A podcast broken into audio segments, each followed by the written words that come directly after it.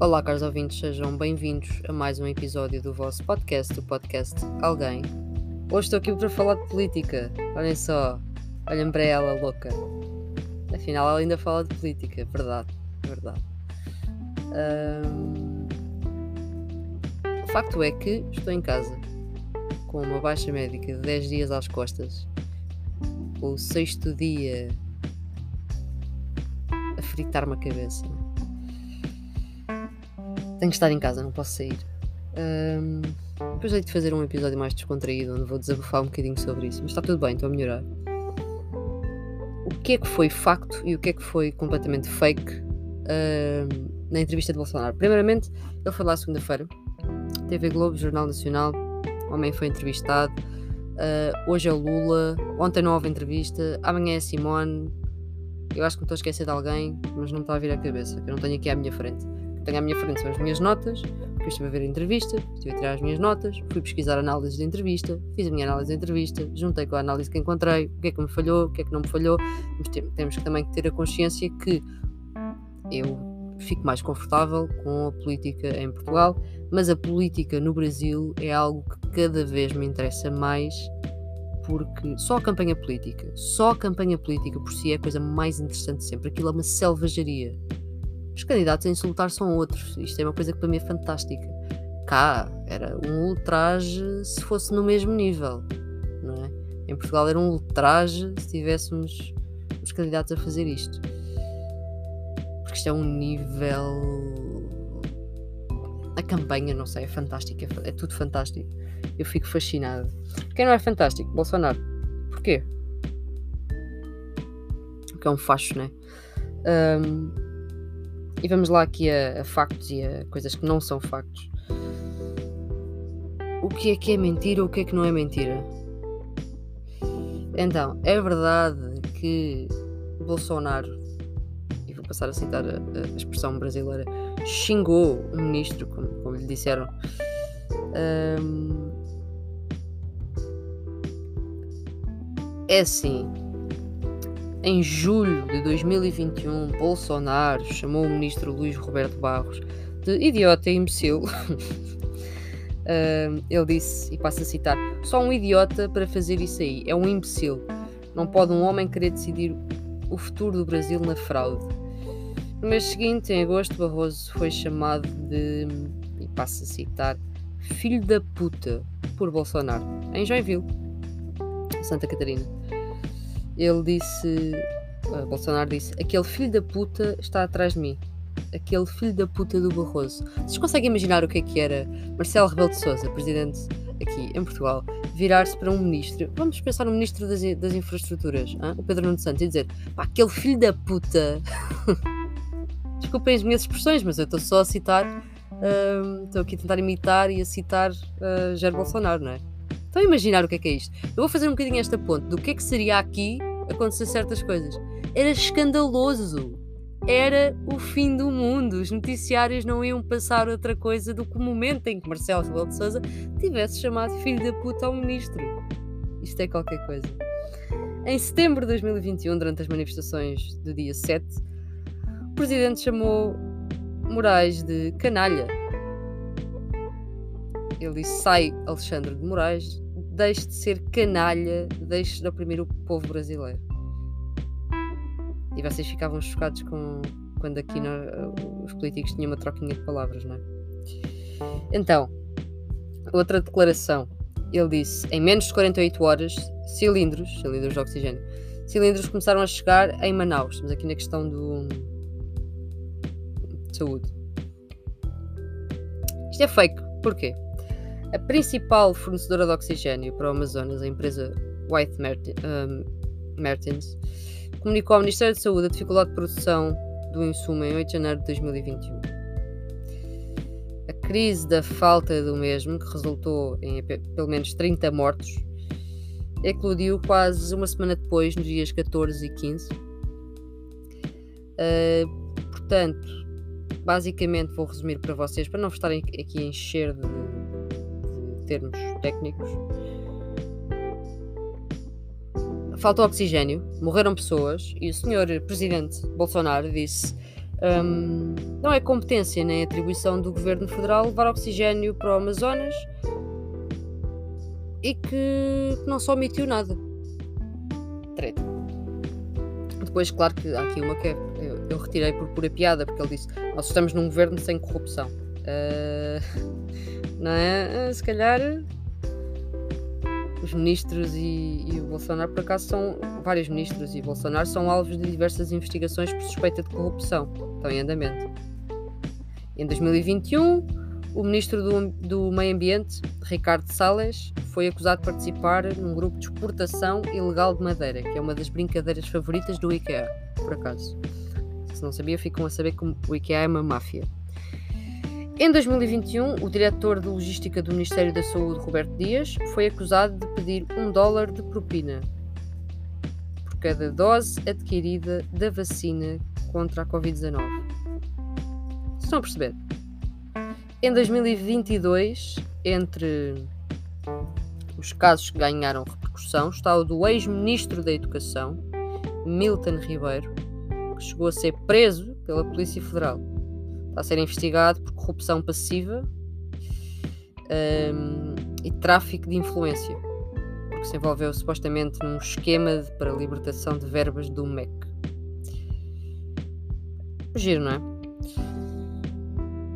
Depois, claro que o Bolsonaro bateu muito com o Covid-19, não é? Isto, foi, isto é uma cena que. E bateram nele, assim, os, os entrevistadores estiveram bem encostaram à parede. Mas ele também, já fazer aqui a nota, ele não reagiu como palhacinho, ele tentou só desmentir tudo, ele não fez aquela posição que eu esperava que ele tivesse, ele não teve aquela posição de eu estou aqui no circo, vou gozar com a vossa cara, fazer piadinhas. Ele não foi por aí, ele escolheu estar calmo, ele escolheu estar um, tranquilo, sem ofender, digamos assim, e tentar desmentir apenas. Foi uma, foi uma posição de não querer ganhar, não, não, não estava ali para ganhar mais votos, mas, mas também não estava ali para perder votos. Estava ali para segurar votos. Isto é a minha opinião. Um, ele disse que o lockdown durou mais de um ano. É completamente falso. Depois falou do caso. Não sei se vocês sabem, sabem disto um caso de. o caso dos pastores. Não vou explicar isto tudo, mas eles ele disse: Nós começámos a investigar o caso dos pastores, não foi a Polícia Federal, nós começámos a investigar com a CGU. Não sei se vocês sabem disto ou não, mas isto é falso. Depois ele disse: Os partidos de esquerda votavam contra o parcelamento dos precatórios, que era condição para, para a gente dar lá atrás 400 reais de auxílio Brasil para esses mais necessitados. Isto tem a ver com aquela ajuda monetária. Desculpa, mas eu, eu quando leio em, em português Brasil eu tenho alguma dificuldade, não é? Portanto, vamos lá, isto não é bem assim. Porquê? Porque a proposta de emenda constitucional 2321, que alterou as regras de pagamento dos chamados precatórios, foi votada em novembro de 2021 na Câmara dos Deputados por ser uma proposta de alteração da Constituição, a PEC depende da aprovação em dois turnos. Qualquer proposta de alteração à Constituição está dependente da aprovação em dois turnos. E as votações foram diferentes. No primeiro turno, no dia 3 de novembro, 21 deputados do PDT, Partido de Esquerda, e da oposição ao governo, participaram na votação. 15 deles cumpriram a orientação do partido favorável ao texto e votaram pela proposta também houve ali, por exemplo, nove deputados do PCB que participaram da votação apoiaram o texto. Houve aqui malta que fugiu um bocado da orientação do partido. Já no segundo turno, que foi em 9 de novembro, o PDT mudou de orientação e passou a acompanhar o PCB e o PT na oposição ao texto. Mesmo assim, cinco deputados do PDT e nove do PCB, PSB, desculpem, descumpriram as determinações de, das legendas e votaram pela aprovação. Sem isto, os votos a favor teriam caído de 323 para 309, praticamente no limite pela aprovação do texto. Portanto, esta frase de os partidos de esquerda votavam contra o parcelamento dos precatórios, vamos lá ter calma, vamos analisar as votações. Sempre que alguém, eu faço sempre isto, mas sempre que alguém diz, ah, mas eles votaram contra, então vamos lá ver se votaram mesmo, porque isto é a coisa mais fácil de dizer, não é? Ah, o partido X votou contra, então será que votou mesmo contra? Mesmo que tenha votado contra no fim, porque é que votou contra? Há sempre que ver estas coisas. Claro que ele atacou a vacina. Claro que ele disse que não errou em nada do que falou sobre a pandemia. Mas é assim, vamos lá, vamos lá aqui, vamos lá aqui repetir isto tudo novamente, que para mim é óbvio, mas pode não ser para alguém. Ele disse que a eficácia das máscaras era quase nenhuma, podemos ver o contrário, orientou para o uso de cloroquina e mais dois medicamentos que eu não consigo dizer o nome, desculpem. Uh, remédios que são comprovadamente ineficazes. Portanto, tem estudos a apoiar. Afirmou que um suposto relatório do TCU lançaria dúvidas sobre parte dos óbitos registados uh, da pandemia. O Tribunal de Contas da União, que é isso, o TCU, o Tribunal de Contas da União. O Tribunal de Contas da União negou que emitiria qualquer relatório. E claro que disse sempre que, o, que o, em 2020 ele já, já tinha dito que o coronavírus era uma pequena crise, era uma fantasia. E, e temos a dizer que de todas as pessoas que morreram, pelo menos até agora, estão contados quase 700 mil brasileiros. É isto, não é? Se o Brasil não quiser ver, está à vista, mas depois disso, nós somos o sétimo país mais digitalizado do mundo. É um facto. O relatório produzido pelo Banco Mundial disse que o Brasil estava no sétimo uh, melhor país no quesito de digitalização dos sistemas do governo. Portanto, ele aqui não mentiu. Não venho só dizer que tudo é mentira. Ele disse que Nova York mostra que as pessoas ficam mais contaminadas com Covid-19 se estiverem dentro de casa. Isto é completamente fake. Ele disse também que conseguiram. Ele disse, passo a citar, desculpem. Conseguimos a transposição do São Francisco que estava parada desde 2012. Isto é fake. A obra de transposição do Rio São Francisco foi iniciada em 2007, durante o governo do Lula, estava previsto inicialmente para ser finalizado até 2012. Depois o projeto foi alterado em extensão e passou por quatro gestões federais e teve trechos entregues por todos os presidentes seguintes. Em 2015, por exemplo, a Dilma entregou a estação de bombeamento do Eixo Norte. Em 2017, Michel Temer inaugurou o Eixo Leste. Em junho de 2020, Bolsonaro inaugurou dois, dois trechos finais, um dos três finais, desculpem, do eixo norte. A obra, no entanto, ainda não está concluída e, segundo o Ministério do Desenvolvimento Regional, pelo que eu percebi, o eixo norte ainda não está completamente finalizado. Portanto, ele que não venha dizer que foi tudo ele, ele fez o mesmo que os outros, praticamente. É isto. Ele disse: No meu tempo, eu gostei muito desta frase, no meu tempo não era centrão, não existia centrão. Isto é fake, porque o Centrão é um grupo suprapartidário com perfil de centro e de direita. Criado durante a Assembleia Nacional Constituinte, que elaborou a Constituição de 1988. Eu estou aqui a dar-vos história. Notem que eu estou aqui a dar-vos um monte de coisas e passaram 14 minutos. Vocês estão aborrecidos. Problema vosso. 1988. Uh, o grupo que conseguiu alterar as normas do regime que organizavam os trabalhos constituintes era formado por integrantes do, e agora vou citar siglas de vários partidos, PFL, PMDB, PDS, PTB, PL e PDC. Deputado federal, do início dos anos 90 até ser eleito presidente em 2018, que ele era deputado, não se esqueçam, Bolsonaro integrou diversos, diversos partidos considerados como a base do centrão. O PDC, PPR, o PPB e o PP. Nesse período, existiram momentos de força maior e de menor relevância desse grupo nos diversos governos brasileiros.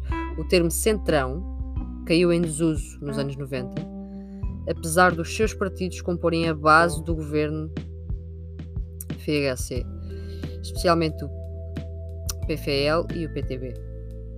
O grupo perdeu poder com a chegada de Lula à presidência em 2003, mas voltou a ganhar destaque em 2005 com a eleição de Severino Cavalcante, do PP, como presidente da Câmara dos Deputados.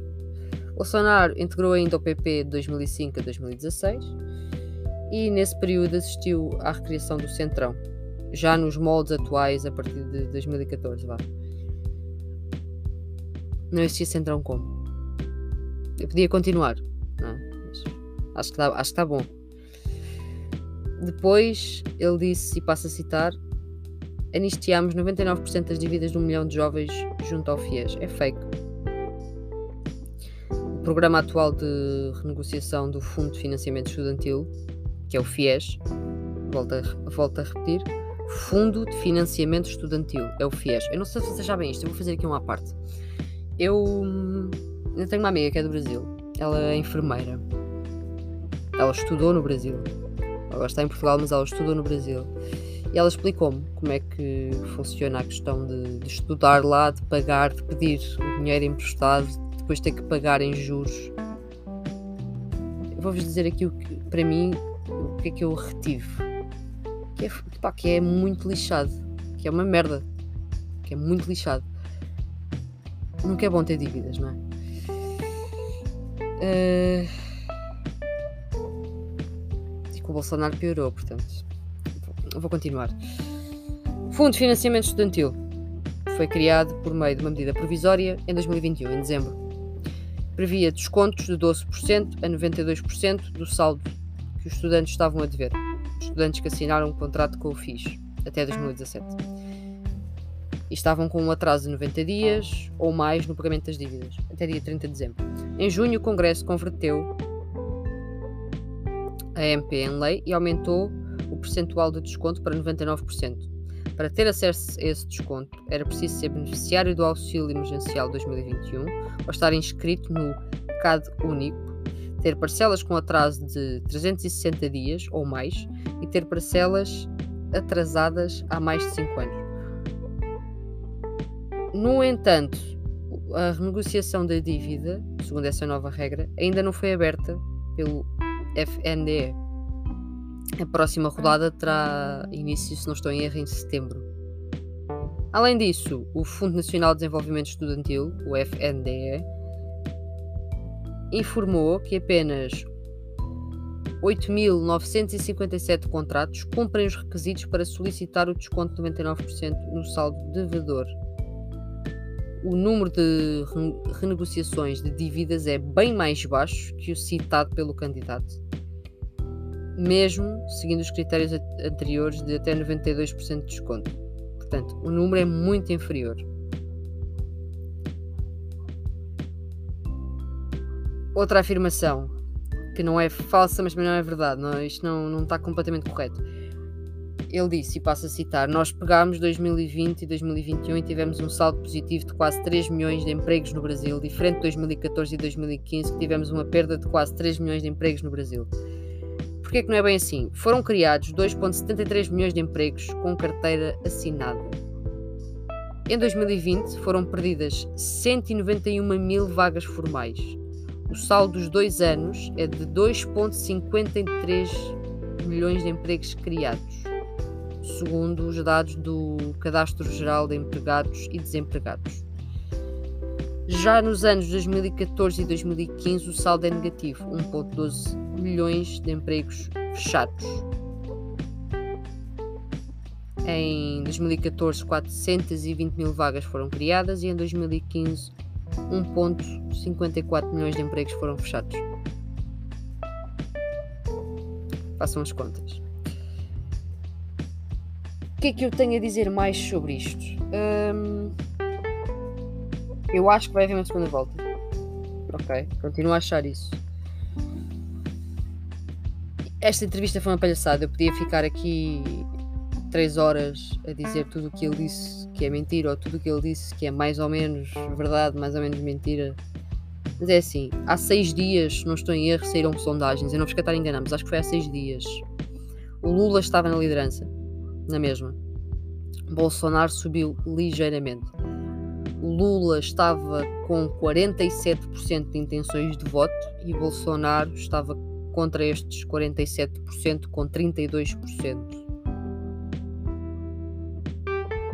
É muita diferença, mas eu, além de eu não confiar nas minhas na, nas sondagens a 100%, eu acho que é muita diferença.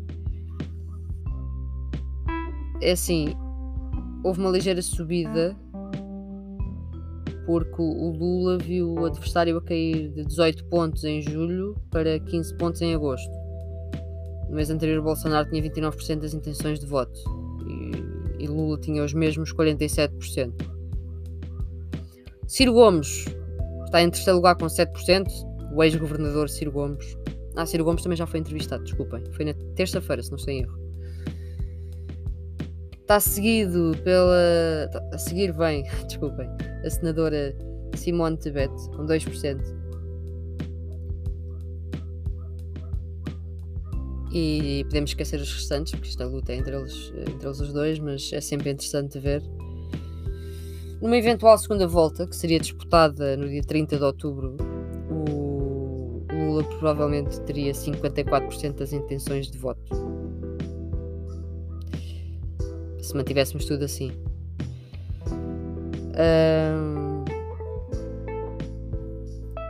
eu quero acreditar, como é óbvio, mas eu acho sempre que há qualquer coisa inesperada a acontecer depois. Não sei quanto a vocês, mas eu não confio. Olhemos para nós, olhemos para cá, Portugal, como é que é? Pois, quem é o presidente da Câmara de Lisboa? Ah, pois, as sondagens mentem, as sondagens deram a vitória ao Medina. As pessoas não foram votar porque achavam que Medina não precisava. Isto é um dos fenómenos que eu dou muita credibilidade. As pessoas não foram votar porque achavam que Fernando Medina ia continuar a ser presidente da Câmara Municipal de Lisboa. E o que é aconteceu? Por causa disso, Carlos Moedas ganhou. As sondagens não são o que parecem. Portanto, se vocês vão votar para o vosso próximo presidente do Brasil, votem bem e vão votar se conseguem votar, se têm esse direito, vão votar. E vão se informando. E também tenham atenção que estamos em fase de campanha e isto é luta, não é? é, é isto é tiros para todos os lados. É o que é. Portanto, aborreci-vos durante 22 minutos. Espero que tenham gostado deste aborrecimento por, 40, por 22 minutos. Eu tentei ser o mais rápido possível, o mais breve. Tentei fazer um resumo mas isto são coisas que envolvem sempre muitos termos, muitas instituições, muitas pessoas, muitos partidos. Se alguém quiser e tiver aqui a curiosidade de saber quais são os partidos do Brasil, quem são as pessoas, quem são os ministros, quem são os deputados, como é que funciona, como é que se votam as coisas lá. O Brasil não são só os presidenciais, não é só Bolsonaro, não é só Lula. Há todo um sistema político estou aqui, preciso para alguma coisa. E vou continuar na minha baixa de 10 dias, não é? E depois gravo um episódiozinho para vocês que não seja tão político. Este episódio foi mais político do que os outros todos, mesmo assim, olhem, para, para, compensar, ok? Para compensar a falta de política nos outros episódios. Não é que eu tenha que falar de política obrigatoriamente, eu faço o que eu quiser. Vocês não mandam em mim, vocês não pagam as contas, por enquanto. Estou a brincar. Uh, vocês não pagam as contas. Portanto. Eu é que mando. Muito obrigada. Muito obrigada, caros ouvintes. Até uma próxima.